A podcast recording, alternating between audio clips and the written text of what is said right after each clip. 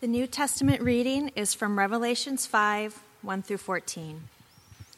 Then I saw in the right hand of him who sat on a throne a scroll with writing on both sides and sealed with seven seals.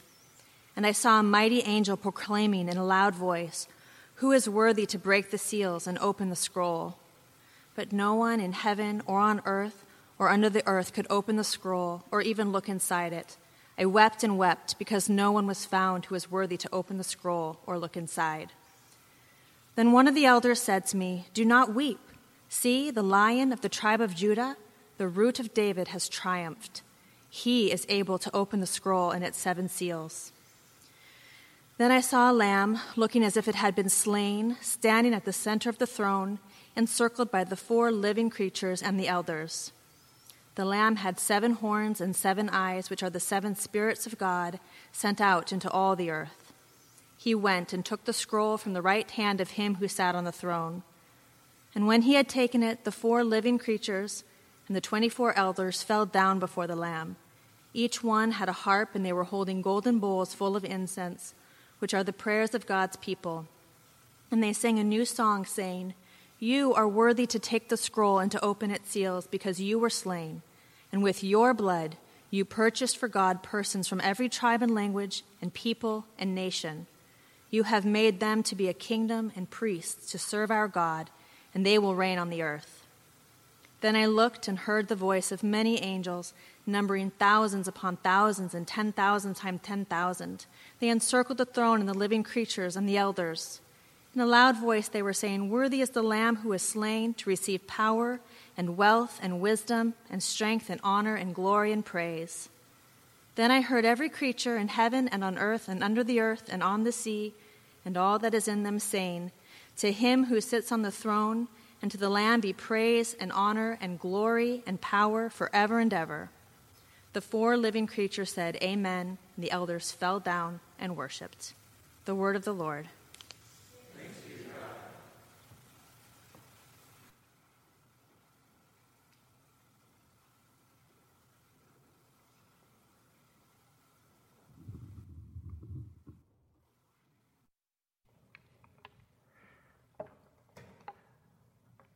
I was thinking a week ago that, man, no one's going to show up on Christmas.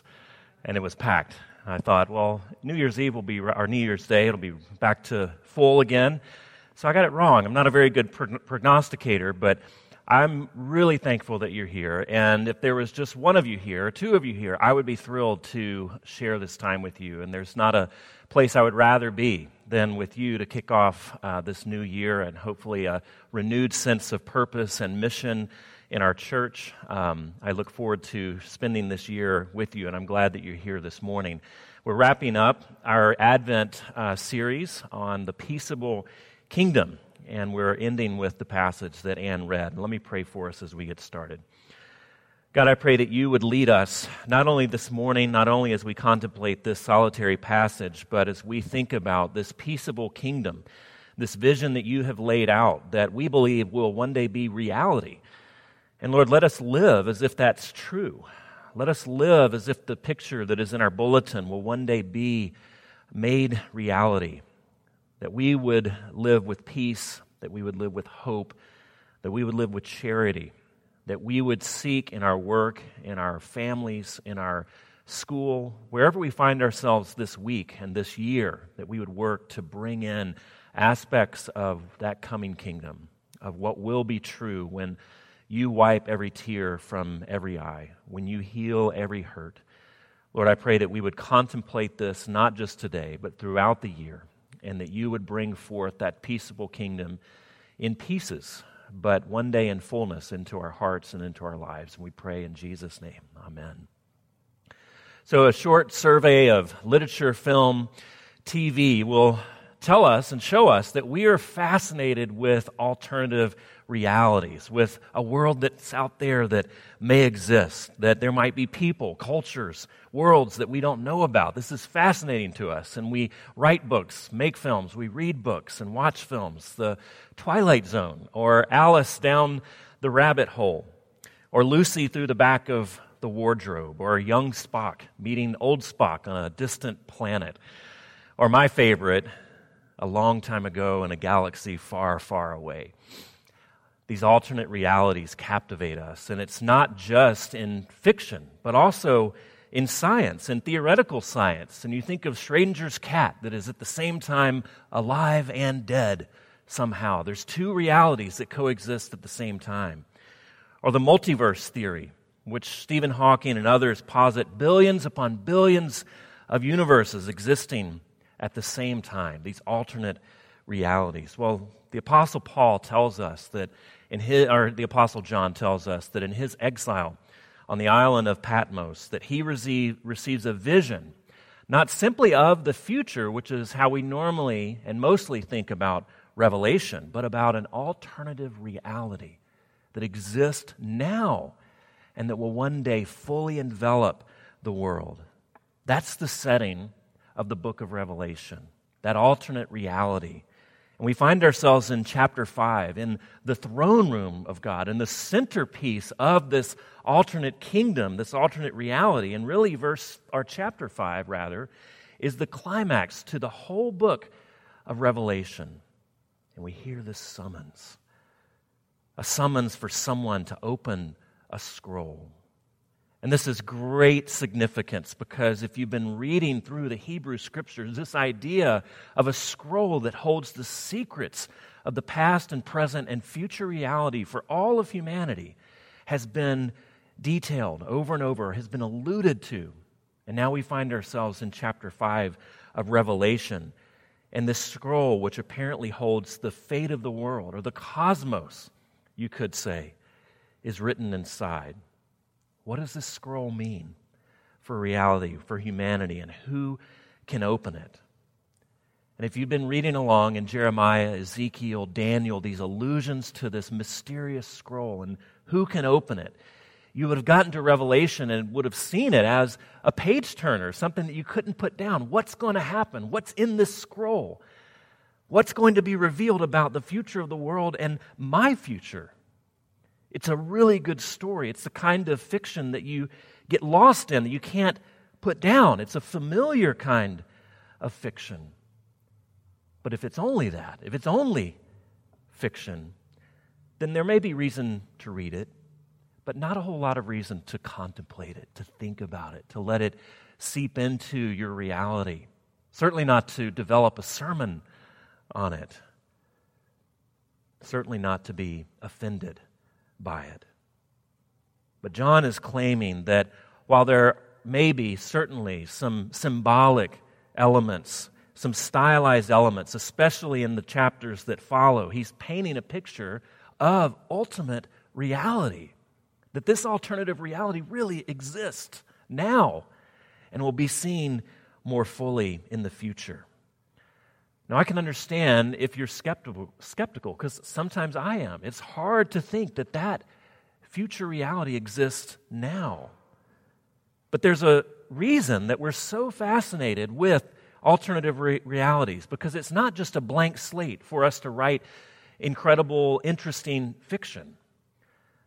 But in these alternative realities, we have almost limitless opportunity for explaining our own and for recrafting our own story into something that's bigger than ourselves. This multiverse theory, which doesn't exist just in the Marvel universe, but in uh, reality, according to certain physicists, that many universes exi- exist that statistically speaking, we shouldn't be surprised that life as we know it has emerged in one of them. That when you have billions upon billions of universes, then it's likely that one of them is going to create intelligent life. And this is how incredibly smart people posit that this is how we got here. This is why there's something rather than nothing. But Paul Davies, who's a physics prof at Arizona State, says for a start, how is the existence of other universes to be tested? To be sure, all cosmologists accept that there are some regions of the universe that lie beyond the reach of our, our telescopes. But somewhere on the slippery slope between that and the idea that there are an infinite number of universes credibly reaches a limit. As one slips down that slope, more and more must be accepted on faith, and less and less is open to scientific verification. Extreme multiverse ex- explanations are therefore reminiscent of theological discussions.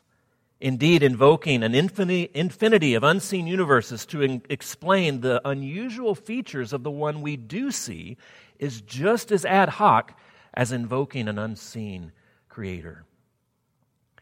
Here's an atheist physicist that is saying that some of the reasons, the ways that we get to explaining how we get here, you have to take them on as much faith as you would this story that we find in Revelation. In other words, it's not just Christians, it's not just religious people who are living by faith, trying to explain our present reality through visions of alternative ones.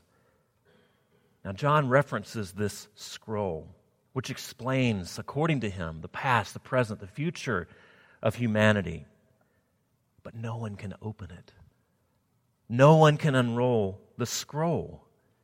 And people are weeping because this is what tells our future, and no one can open it. This story has been coming along through the Hebrew scriptures for hundreds of years. We've been expecting this revelation of what's in the scroll. And finally, no one can open it. It will be a mystery hidden for eternity. In the movie Arrival, which I commend to you, a wonderful flick that really uh, treads in some theological territory this movie, the aliens land, and humanity is at stake. And in order for humanity to be saved, someone has to interpret this language. Someone has to enroll and read the scroll, as it were. And they go and find this brilliant linguist. She's the only one that can possibly understand what these strange zeros mean. It's not linear language as we've conceived of it, it's just circles with different shapes. And she spends weeks and months trying to figure it out. And she finally does. She breaks the code. But even upon knowing what those zeros represent, there's still a deeper language that has to be gifted to her. She has to receive it by revelation in order to truly understand. In Revelation, the question isn't who is smart enough to understand this language who has the magic decoder ring, who can break the seal and break the code. No, the question is who is worthy? Who is worthy to open the scroll and thus preside over the judgment and recreation of the entire world? Who is worthy of that task? The summons is met with silence the myriad of angels who fill the vaults of heaven, singing praises to God without ceasing, they fall silent, or maybe in the corner weeping. The elders who are around the throne of glory, who worship without pause, look at themselves and don't see themselves as fit for the task. They are not worthy. The four living creatures who hover and never stop singing praises of their creator are struck dumb. Who, if not these people, these creatures, are worthy to take from God's own hand this message, this scroll, the future of all creation, and bring it to its design goal?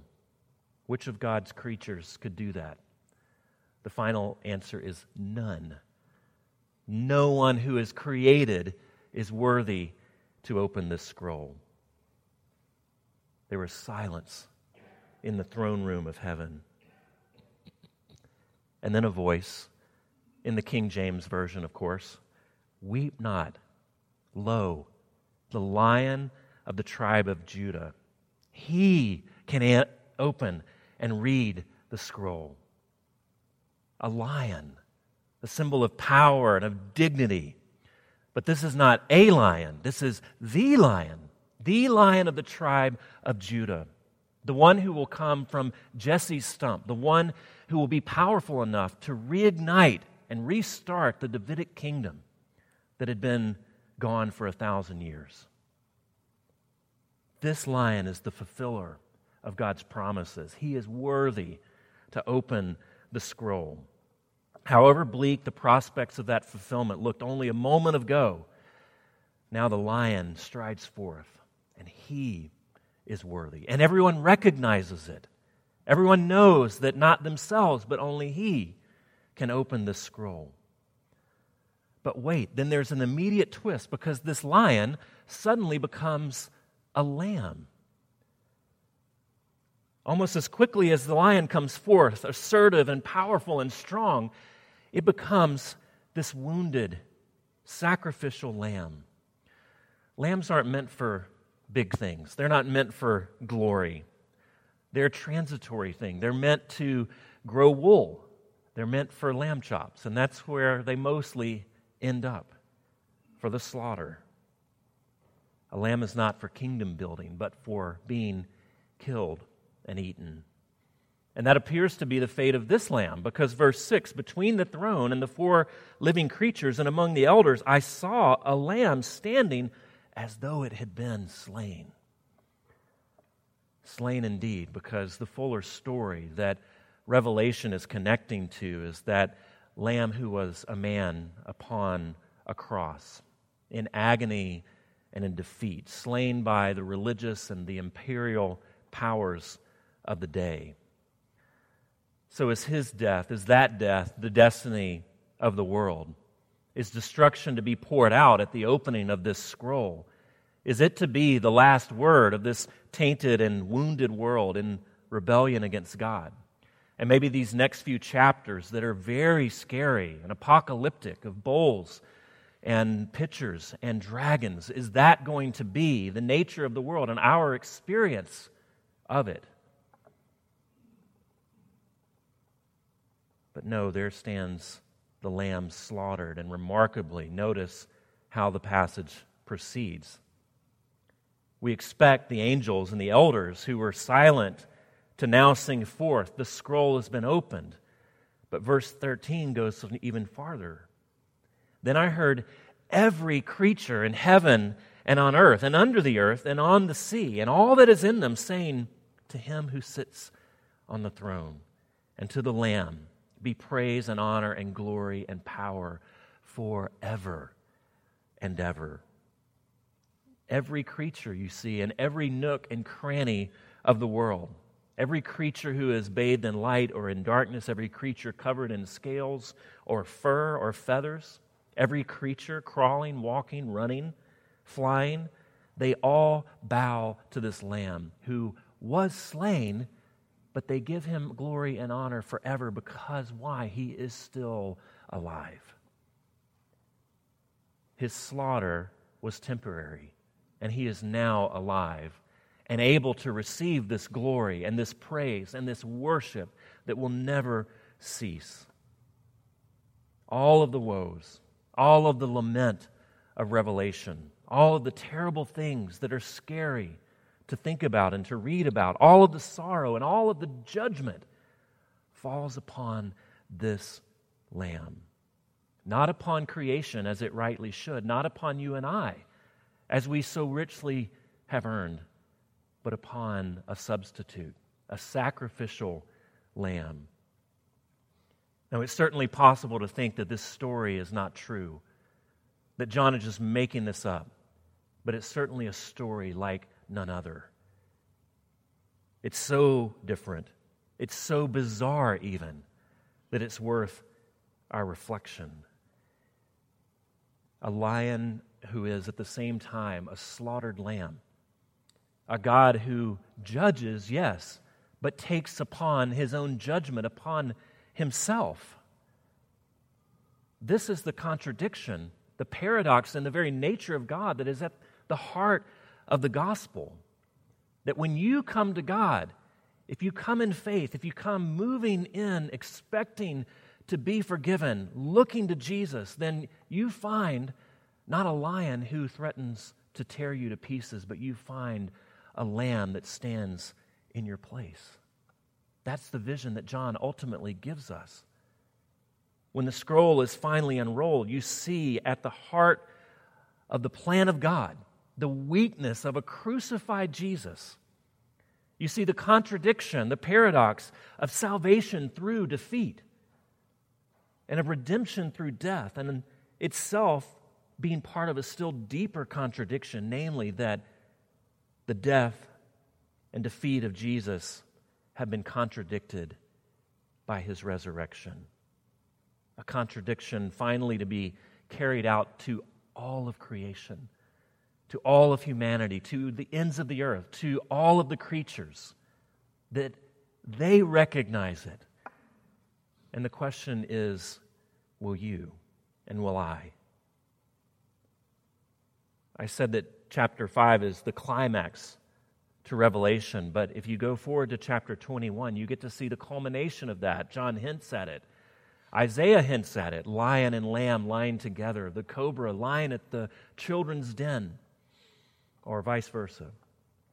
You see pictures and you see images, but in chapter 21, we see the culmination of this, con, this climax where heaven comes down and makes that alternative reality present now and fully present.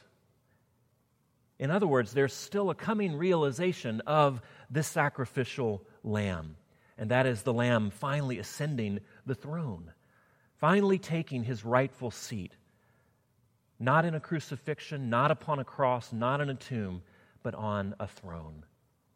And it is that Lamb, that person, that God who is in this throne room who says he is able. He is not just able, but he is worthy to open the scroll.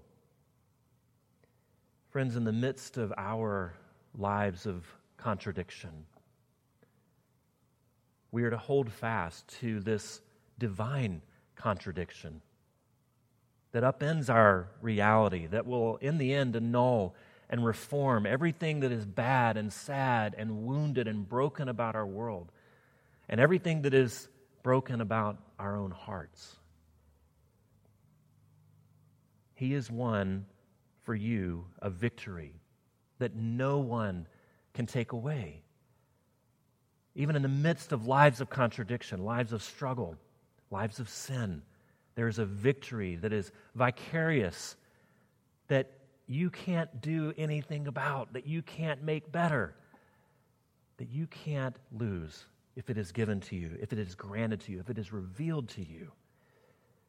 In the midst of our lives of contradiction, John says, Take comfort.